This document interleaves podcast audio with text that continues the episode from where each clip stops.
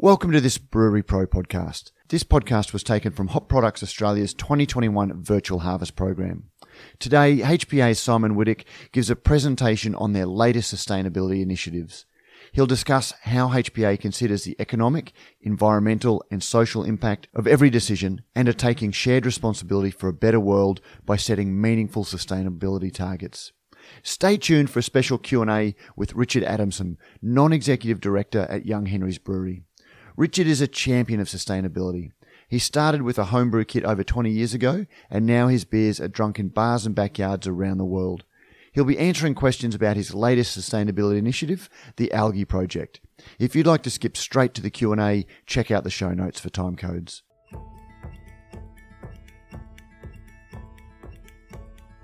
Hi, I'm Simon Whittock, Manager of HPA's Agronomic Services Group. Uh, thanks for taking time to learn about our sustainability initiatives. Over the last couple of years, we've been able to allocate more resources to this very important area, and we're excited to tell you all a bit more about it. I think it's important to say that a lot of this work has been collated by George Webster in the last 12 months, and he couldn't be with us today, so I'm subbing in for George. As the largest hop grower in Australia, it's important for HPA to consider the environmental, economic and social impact of every decision we make.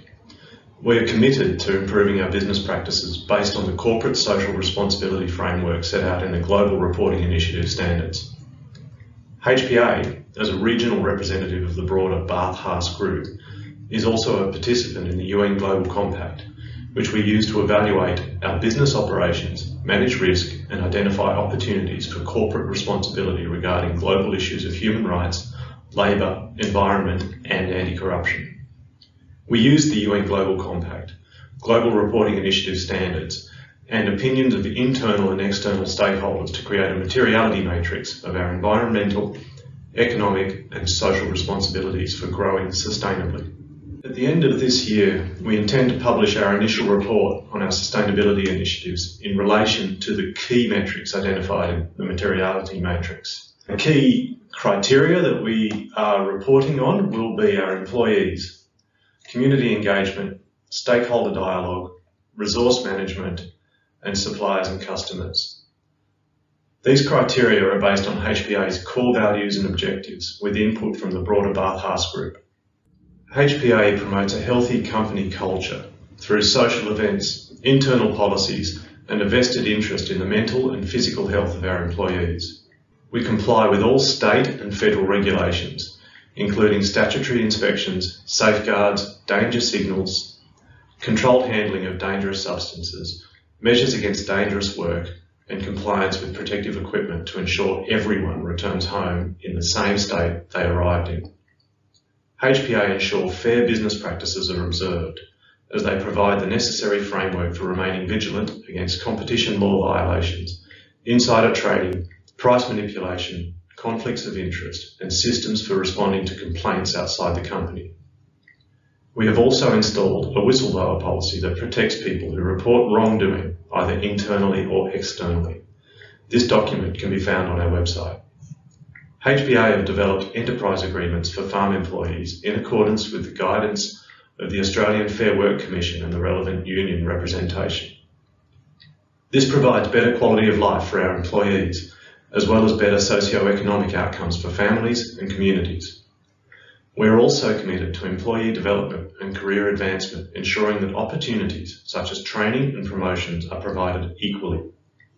And we are continuing with COVID safe plans this year which is the reason why we are bringing the farm to you through a virtual harvest. At HPA, we aim to be a positive presence by engaging with local events, volunteer groups and sponsorship of sporting clubs, including but not limited to the Bushy Park Show, Myrtleford Festival, Bushy Park Fire Brigade, Ovens Robin Fire Brigade and Rotary, all of which enrich the communities in which we operate. HPA always carries out farming operations in a way that is mindful of others who live and work in the area. We also support the development of our local communities with job creation, skill development and priority purchasing of local products and services from businesses such as EE Muir, TAFCO and Alpine Mapping to name a few. HPA has also worked with local councils and community groups to improve shared resources, protecting the health of our waterways and the biodiversity hotspots that fringe our farms. The customer experience is fundamental to our strategy for sustainable growth. We can enhance this experience by always being aware of the environmental impact, social impact, or impact on customer products. We are happy to share information about the standards to which our products are held with our brewing customers. HPA also ensure the quality and safety of our products are regulated through a mix of audits and third-party accreditations. Our virtual harvest session on quality assurance goes into the certificates, policies and statements listed on the right in more detail, and they're also available on our website. HPA maintains active memberships with relevant industry bodies to stay current and contribute to the discourse and new developments. We're members of the American Society of Brewing Chemists, or ASBC, that helps improve and bring uniformity to the brewing industry on a technical level. The Independent Brewers Association Australia, or IBA, that helps build a strong, sustainable future for our industry under the vision of quality independent beer. The Institute of Brewing and Distilling, or IBD, that helps advance education in the sciences of brewing, fermentation and distilling the Australian Sustainable Agricultural Initiative, or SAI, that provides practical and commercial perspectives on issues and policies that impact the agricultural sector and food and beverage production in Australia. Sedex, which is a third-party auditor that improves management of supply chains in line with the UN Global Compact and global reporting indicators. And the UN Global Compact that ensures corporate responsibility including vigilance against corruption in all its forms. The SEDEX auditing program provides transparency and preserves human rights throughout our supply chain. HPA source the most environmentally friendly packaging whenever and wherever possible. Our suppliers meet the requirements of the Australian Standard for Sustainable Forests, Timber and Paper and Forest Stewardship Council certification. We also contract third parties to collect our reusable waste streams. Recycle collects our scrap metal. TerraCycle collects our single-use plastics, specifically Ziploc bags and gloves that are used for lab analyses. And AgSafe Product Stewardship Program collects our empty agricultural chemical containers. We employ various methods to manage soil health on our farms. Cover crops, predominantly cereal ryegrass, are used to improve soil health. We also undertake annual soil tests to establish nutrient levels, which inform future fertiliser applications. Water management is becoming increasingly important with the changing climate. HPA use in-field probes to continuously monitor and report soil moisture levels, which ensures our irrigation systems are working efficiently and effectively. We continually assess our irrigation needs using climate data, moisture probes and crop surveys during critical growth stages. In Victoria, we're planning for an additional 300 megalitre dam that will help protect the flow of the Ovens River, which also sustains local flora, fauna and recreation. And in Tasmania, we've worked with local council groups to manage and restore biodiversity of the riparian zones on farm. HPA recently replaced all our metal halide lights that contain dangerous heavy metals with LED lights that are far more energy efficient.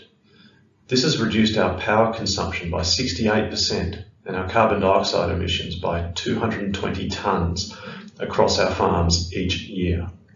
The largest drop was in Victoria, where the primary source of electricity is derived from coal, compared to Tasmania, where the primary source of electricity is hydroelectric. HPA engaged an environmental consultancy firm to perform an on-farm energy assessment of part of the Agricultural Energy Investment Plan funded by the Department of Jobs, Precincts and Regions.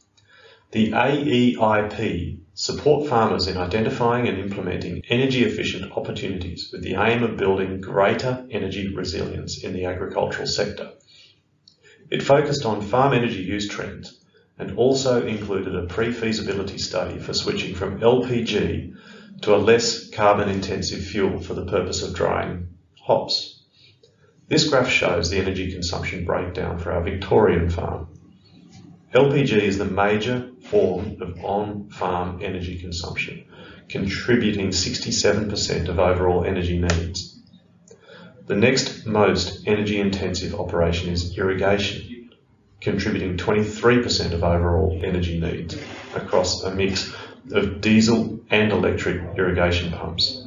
Therefore, The key areas identified by the report in which operating efficiencies could be gained are from the modifications or upgrades to electric irrigation pumps, installation of drippers as the primary source of irrigation, or kiln heat recovery during drying. The development and deployment of near infrared analysis has been a key project for our Department of Agronomic Services over the past three years. NIR analysis allows us to reduce inventory and handling of potentially harmful and highly flammable solvents, which will improve occupational health and safety in our labs, as well as reduce waste production. Our team partnered with data science company Sagitto to build the predictive models using spectrophotometric data. Near-infrared analysis has significantly reduced our need for solvent analysis of pre-harvest maturity, bale condition, and our experimental varieties, and has already resulted in a reduction in our Tasmanian Labs solvent stock, as shown in the graph on the left. It has also resulted in a reduction in carbon dioxide emissions associated with the production and disposal of solvents, as shown in the graph on the right. The success of NIR analysis has allowed us to eliminate lead conductance value titration, an outdated industry standard methodology, from our lab operations. This is a great result since lead has long been known as a highly toxic metal that also has the potential to contaminate soil and waterways. HPA's Agronomic Services Division has been established to provide the company with a better connection between our hop breeding program and our horticultural practices it will also oversee the performance of our labs in terms of crop monitoring and analytical procedures. The Agronomic Services Division will be the lead on identifying and delivering sustainability projects, and key information will be fed to management to inform good decision making and facilitate uniform procedures across our farms in Victoria and Tasmania. HPA's hop breeding program is a key element in the sustainability of our business. We prioritise unique flavours in the development of new cultivars. Only select those that demonstrate high, stable yield over time, as these are the plants capable of thriving in a commercial context. The aim is to maintain a diverse cohort of experimental varieties so that we can introduce hops to the market that can meet the changing need of domestic and global brewers. Thanks for listening and please stick around for the live Q&A featuring Richard Adamson from Young Henrys Brewery, based in Newtown, Sydney, New South Wales. And thanks to George again for pulling all this information together.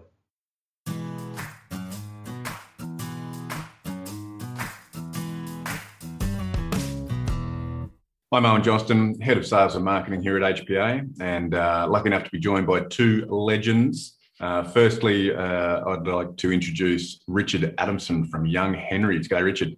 Hi, all the way from my kitchen in Sydney. So, Richard is a non executive director now at Young Henrys. Um, his passion for beer started from a homebrewing kit over 20 years ago. Um, I first started hearing about Richard in his uh, adventures at Barons Brewing uh, from around about 2005 on. Richard went on to start Young Henrys in 2012. Um, and uh, added a distillery in there uh, and uh, really became quite well known um, for things like collaborations with the Foo Fighters, um, Kylie Kwong, one of our local chefs, and uh, the Art Gallery of New South Wales. There are also industry leaders in sustainability, and, and Richard was really top of mind for me to reach out to and, and see if uh, I could uh, get him to contribute um, some of his great knowledge to this segment for us. Uh, they've uh, Richard's going to talk about some really interesting stuff um, a bit later on. So thank you, mate. Thanks for thanks for joining us uh, to contribute. Well, absolute pleasure. And of course, Simon Whittock, Dr. Simon Whittock, head of our Agronomic Services Department and um, leading up our breeding program here at HPA. Simon, thanks, mate. It's still it's still middle of harvest for us, so I appreciate you making even more time for us. Yep. Back again, AJ. Thanks. First, uh, let's kick off with a couple of questions to, to Simon. For HPA, uh, this is uh, uh, addressing sustainability in this way is reasonably recent. Can you tell us, like, why did HPA uh, sign up to the UN Global Compact? Yeah, thanks, AJ. So, obviously, we have had an interest in pursuing sustainability goals for some time.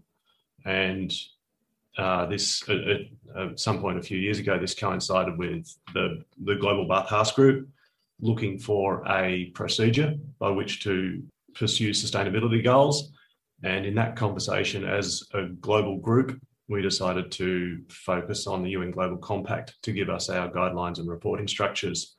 And uh, from, from there, you know, it was um, HPA, BarthHaas Group, choosing Global Compact and, and making a commitment through that to one, fulfill the reporting requirements and to set the goals and, and try and achieve real outcomes on the ground.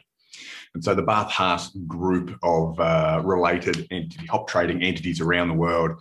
Uh, you know, uh, this is this is BarthHaas Germany, uh, Simply Hops in the UK, Haas in America, HPA out this way. Uh, you know, this is this ends up constituting quite a quite a significant undertaking for a, a reasonable portion of of the world's hop trading. Uh, so it's a it's for me, it's a really meaningful step for the Barth group of companies to uh, to go down this path. Yeah, sustainability is a, a, large, complex problem. So um, you can either approach it piecemeal and trying to achieve small outcomes in your own right, but you really do need that that structure and those reporting guidelines to um, guide you as to um, the other things that you should actually pay attention to and Global Compact particularly focuses on human rights and labour rights and things mm-hmm. like that. Mm-hmm. Moving away from the Global Compact, um, you know, water is always a, a, pretty hot topic in farming generally. Mm-hmm. Um, so, you know, coupled with with issues around climate change, what uh, what are we doing to make sure we manage water responsibly and and have an appropriate amount of water?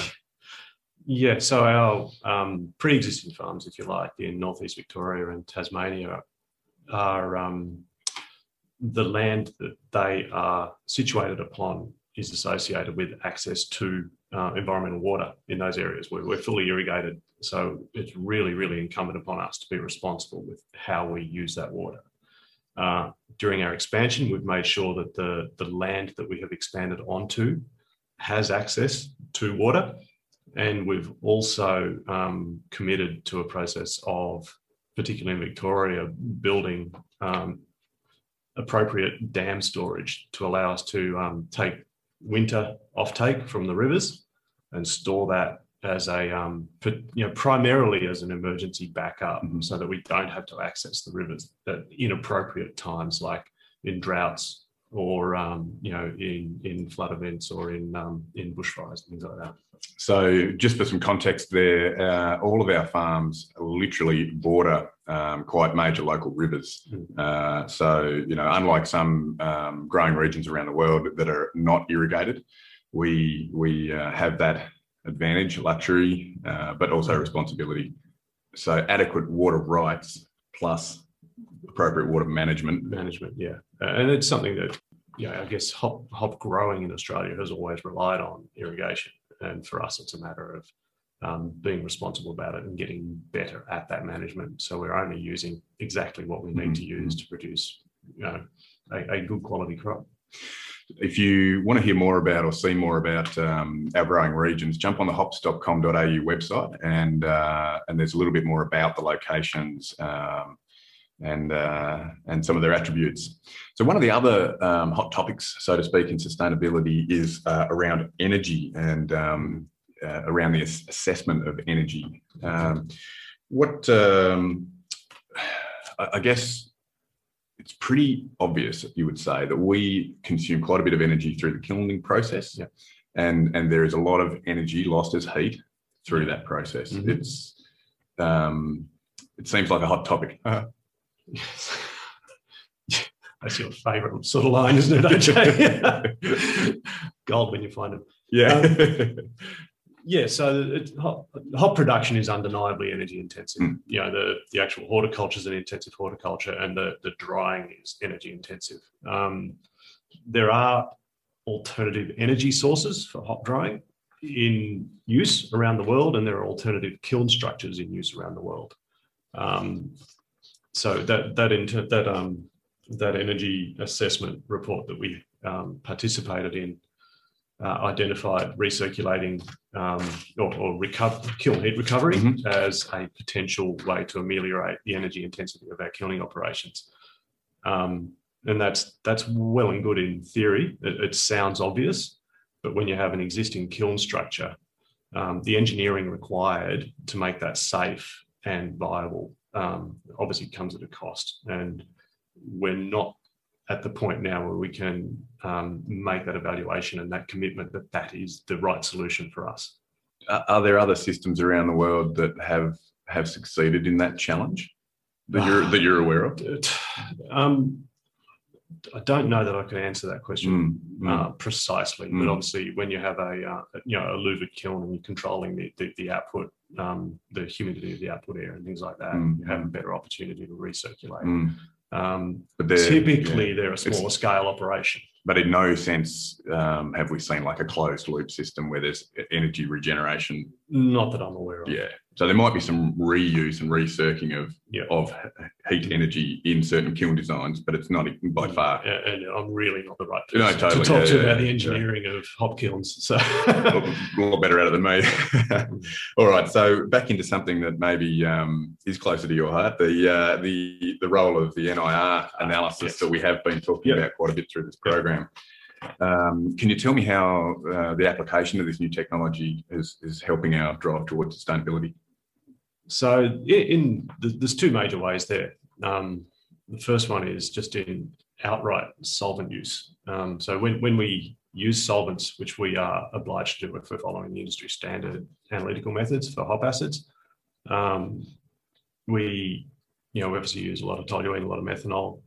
Um, we have to handle those safely. We have to minimize exposure to our staff. We also have to dispose of those solvents safely once we've used them. So the way that we have taken on NIR into the business and integrated it into our um, process control systems, we've drawn down our solvent use on each of our production sites from about 600 litres of solvent per year on each site to maybe 60 on each site and, and still going down as we find more ways to use that NIR system. Um, so that in terms of occupational health and safety or staff well-being, welfare, Mhm. um, and and that you know the, the solvents in the environment that, that they're two Mm. you know they're, they're small scale wins, but Mm. you know they're Mm. they're they're a big win in terms of that process. Absolutely. Um, I, I mean, they, they are two of the major, I would say they are two of the major criteria that we, we would seek to address, isn't it? Like it's their environmental impact and, and the safety and well-being of people. That's right. Yeah. They're two of the criteria front and center in Mm. global compact. So Mm, it's fabulous. All right. Well, we've heard uh, a little bit more from Simon um, about the, the journey that HPA has been on, but uh, let's let's hear from Richard. So, before we get into it, Richard, um, you in fact teach on the topic of sustainability. Can you tell us a little bit about that? It's one of the many topics that I teach. So uh, I've been uh, teaching certificate three um, in food processing um, in brewing for five years at um, Ultimo. Uh, and sustainability has to be one of the, the topics um, delivered.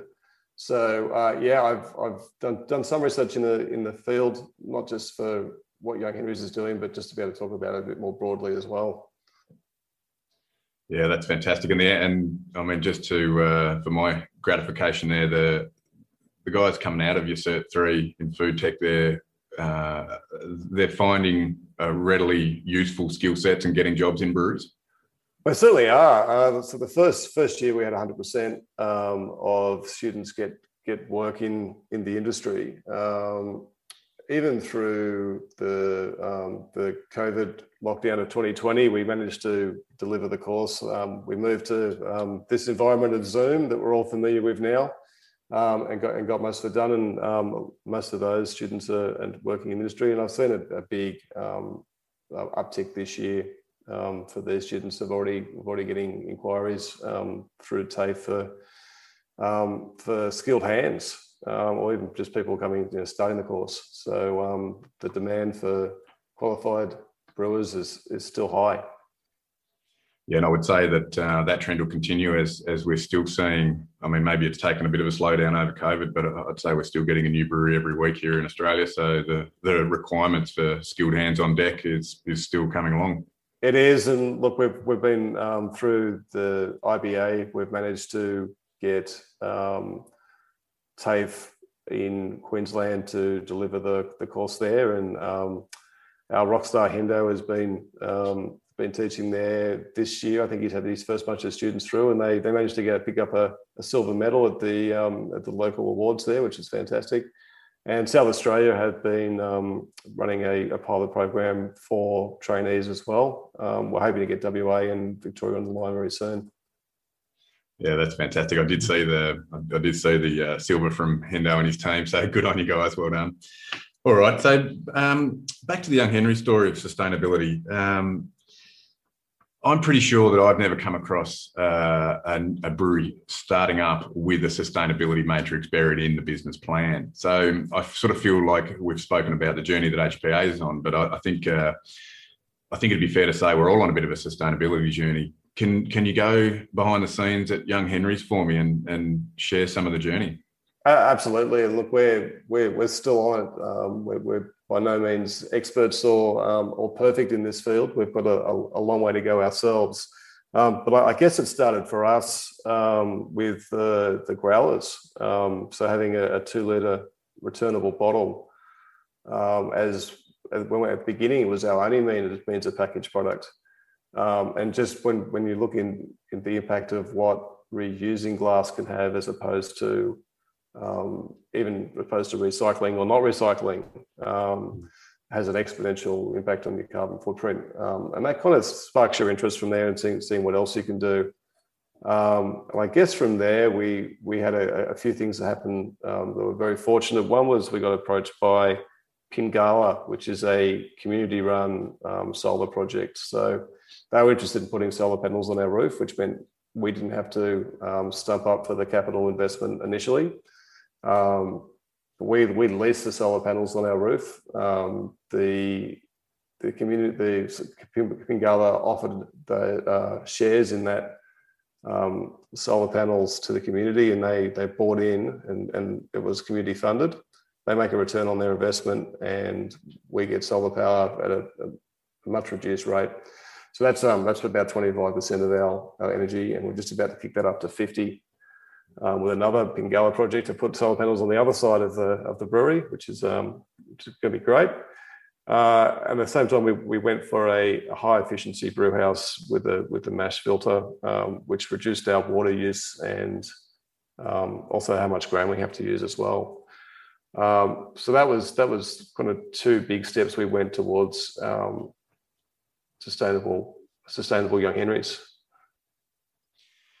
it's interesting that uh, that dovetail between um, what would you say like commerciality and and cost effectiveness and where it uh, where it works in harmony with with a sustainability initiative and I, and I think that community piece and the solar panels is absolutely fascinating and would would expect to see more of that down the track.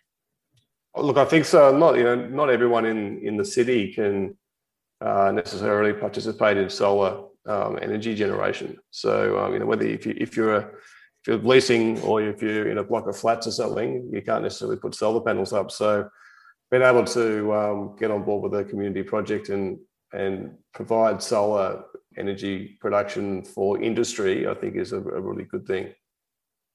Yeah, fascinating. So how do you sort of mentioned the uh, the mash press in a way as um, an efficiency step and, and a reduction in, in grain, say, as a, as a material input. How, how do you uh, conceive of and deal with raw materials from a sustainability point of view?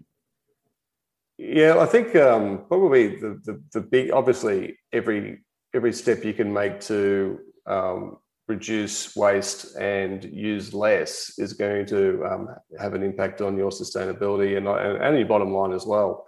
Um, but I think where we look at it, and you know, from our research, it's the one of the biggest carbon cost is is the um, is transport. So if you can reduce your carbon miles for any of your ingredients, it's going to go a long way um, towards your sustainability goals.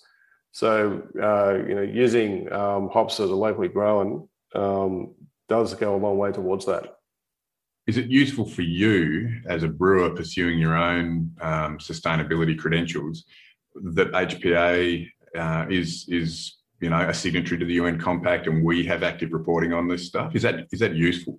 One hundred percent is useful. Um, you, you, know, we're relying a lot on our suppliers to do the heavy lifting with um, sustainability because we're you know we're beer is an agricultural product.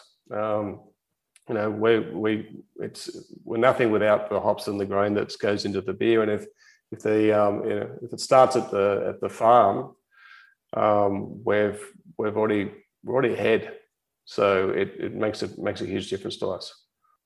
Yeah, excellent, excellent. It's always nice to know that what we're doing makes a difference. uh, I guess um, I sort of feel like you guys have gone one step further, and um, I'd like to I'd like to sort of explore the algae project with you because I think this is a really sort of cutting edge sustainability um, initiative. Can you can you talk to that? Absolutely. So uh, a few um, few years ago, I was invited to UTS, the um, climate change cluster C3, and um, have a look at what they were doing in the algae space. Um, and I was I was fascinated by these green glowing vats that they were all working on. It, it looked like uh, something out of some sort of sci-fi movie.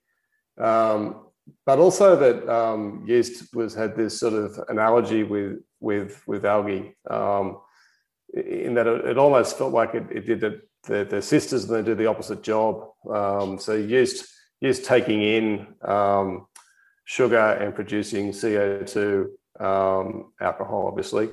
Um, and algae is taking in light and CO2 and producing sugar, basically growing. So I, I, kind of thought, well, if we could get those two things in into some sort of equilibrium or balance, um, you could have a a closed circuit system within a brewery, um, and then we could look at what, what what uses the algae could have beyond that, and if we could then use the algae for for further um, uh, carbon reduction or um, you know just producing a product that was then going to go have another use. Um, then we have we have something that's very interesting. And that was what kicked off the research from there. Hmm. And so, what uh, you know, forgive my ignorance. Where does the algae? I assume you like yeast in a tank. You end up with a great biomass. Does that go out to um, animal feed or something like that? It, so algae has so many so many different uses, and it's really the where we're the research is focused on now is what that next use is, is going to be.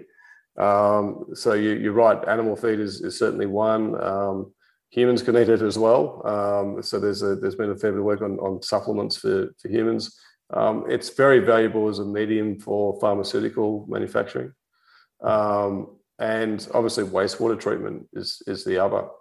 Um, but the good news is that in all cases, it, it needs CO2 to, to do its job. So if we can capture and um, reuse the CO2 within the brewery, but also, you know, the brewery produces more CO2 than you need.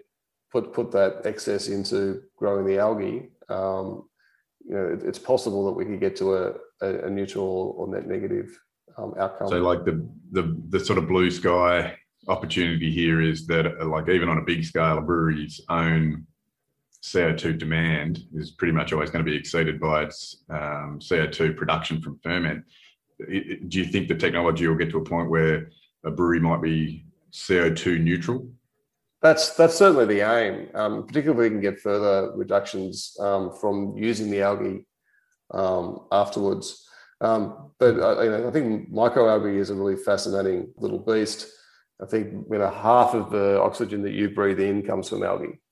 Um, and you know, one of one of the, the, the, fascinating stats was this, the the meter square footprint in the brewery that we had the algae vat growing in was producing as uh, more oxygen than if the entire site of the brewery was Australian bush.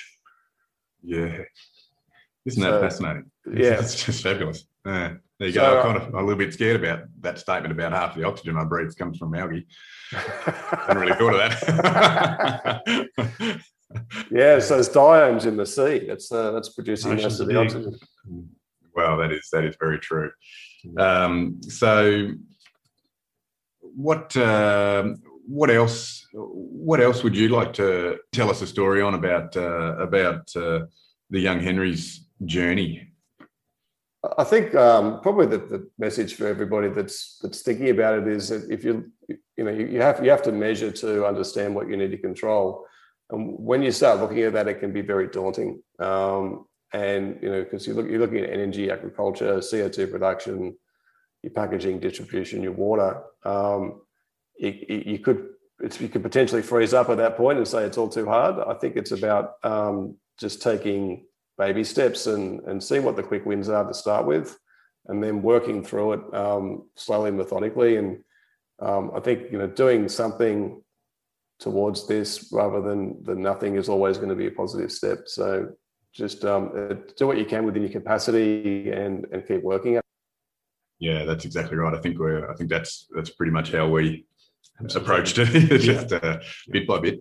So I guess finally, Richard. Um, probably the hardest question or the biggest question as the last one. It's like what what do you see in the future? Where where are we going? And this could be a, a national perspective. It could be right down back to the microcosm of the brewery. Um, what uh, what's piquing your interest? Where do you see the future lying? Yeah, great question. Um, you know, I think we, as a as an Australia as a nation, is in a, um, a, a pretty challenging part at the moment for um, for energy production overall um, and and sustainable path. Um, you know, the coal-fired power stations won't be affordable um, in the future. We're seeing with a lot of the, the energy generators saying that you know, they're hoping to close them down sooner rather than later. Gas, I think, as a as a, a product, well, as a, as a, source of energy in Australia, I think the easy gas will will disappear. Um, you know, we'll have to be looking at fracking and, and, the rest of it. So as a transition, I think it'll be it'll be useful, but um, long term it won't. So it's a, it's about having the infrastructure for um, renewable sources, um, and that's in the high high power um, transit transition between the states. Um, it's and it's storage, it's storage of energy. Yeah, and uh, you know, I think it'd be fair to say that that changes in the in the energy mix nationally are part of the national conversation, and and um, they're certainly on our radar as, as something that could potentially impact impact HPA yeah, and uh, yeah, carbon reporting shows that very clearly. Mm, mm, indeed, indeed. And it may even be that we have to look at how we we generate our own electricity um, more and more. I think, and how we manage that. Um, and having a picture of what draws energy in your on your site and how you can maybe look at time of use and um, you know, things like soft switches for, um, for refrigeration. Um, it's good. It's it's an overall management. It's not just as simple as, as plugging things into the wall now. Mm, mm, yeah, and and the, but some of those techniques are available today, such as the you know soft start to avoid those spikes in, in power draws on on significant kit. They're they're uh, they're available. Um, you know, even cogeneration. Uh, there are some examples globally of breweries using cogen. What what do you think about that? Are there barriers to that here in Australia? I, I don't think so. No, I think it. Look, uh, as you, are right, a lot of these technologies are here, and we've implemented some of those things we've talked about, like soft switches.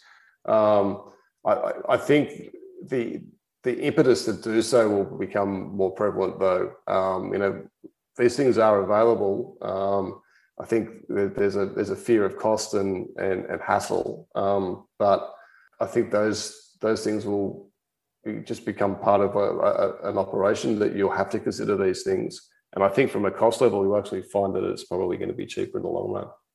Um, yeah, well, certainly as the as you know, if the the cost of energy, uh, you know, per kilojoule goes up, the ROI becomes a bit more compelling. But um, there's also potentially the old legislative big stick where you know the the the community you know is heard and people have to start taking this stuff seriously in that way. I, I think so, and uh, you know, if you look at um, what, what's happening with the UN looking at products like steel, the the energy used to you know to make steel has to be will have to become from a um, sustainable source. Otherwise, there'll, there'll, be a tariff on it. And you may even see that across you know all products. So you know you guys getting on top of this now as um, as as a farmer and a um, producer of hops. You know, if you're looking to export to Europe, that may be a requirement that you you know you have all this reporting so um, it's it's good to get ahead of it now. Absolutely, and you know, I, I sort of liken it to um, you know uh, MRL um, legislation over in Europe, for, for, example. If if a jurisdiction starts bringing in um, criteria by which you are deemed not suitable to sell your product in their market, we we need to be we need to be very conscious of that. That's um, this is this uh, interface between you know commerciality and uh, and sustainability. It's yeah, it's a pretty important topic. Yeah, so it's the old that old triple um, bottom line accounting. I think that we, you know, that was that was spotted a while ago. Um, mm. those those bottom lines will become one. you, will have to do it. Yeah, good yeah. good luck untangling them. Yeah. I guess the other comment I'd make there too is we've been reading for a long, long time about um, you know modelling suggesting that market-based mechanisms are preferable, you know, more efficient in these things. But the reality is those market-based mechanisms haven't got up and running. So the, mm. the, legislative side of things, I think, is going to come. Mm. Mm. Yeah, well, it's um, you know market-based, or um, or it's uh, you know, for one of a, a more friendly term, it's actually self-interest from That's from right. big corporate actually making decisions that makes sense. I think there's been so much mm. inertia. It's getting mm. to the point where those market-based mechanisms are going to be recognised as not having mm. done enough, mm. and mm. we will see legislation coming. Yeah, I think I think as you know, as industry leaders um, and as business people, we do have to take leadership in this role. We can't, we can't, we can't rely on government to to do everything for us. Hmm. No, I, I, don't think you'll find any uh, disagreement with that statement here. All right, uh, Richard, thank you very much, Simon. Thank you very much. Let's um, let's wrap up the conversation there. I, I, again, uh, quite a fascinating topic for me. Um, Richard, thanks very much for your insightful commentary and um, sharing some of that experience that you've got uh, on your journey. Simon, thanks for shedding some light on on the HPA journey. And uh, I think it's fair to say that both of our uh, companies are, are going to continue to pursue this. Yeah, absolutely. My pleasure, guys. Um, and glad to hear harvest is going well fingers crossed. We're pretty close to the end of the uh, March 2021 harvest now, so we'll, uh, with a bit of a fair breeze, we'll get over the line. All right, catch you guys later. All right, thanks very much. You can download a full transcript of this conversation with links to other information in the show notes to this episode. BreweryPro content is presented by Brews News and is designed for the brewing industry professional. If you have any suggestions for topics that we can cover, email us at cheers at brewsnews.com.au. Thank you for listening.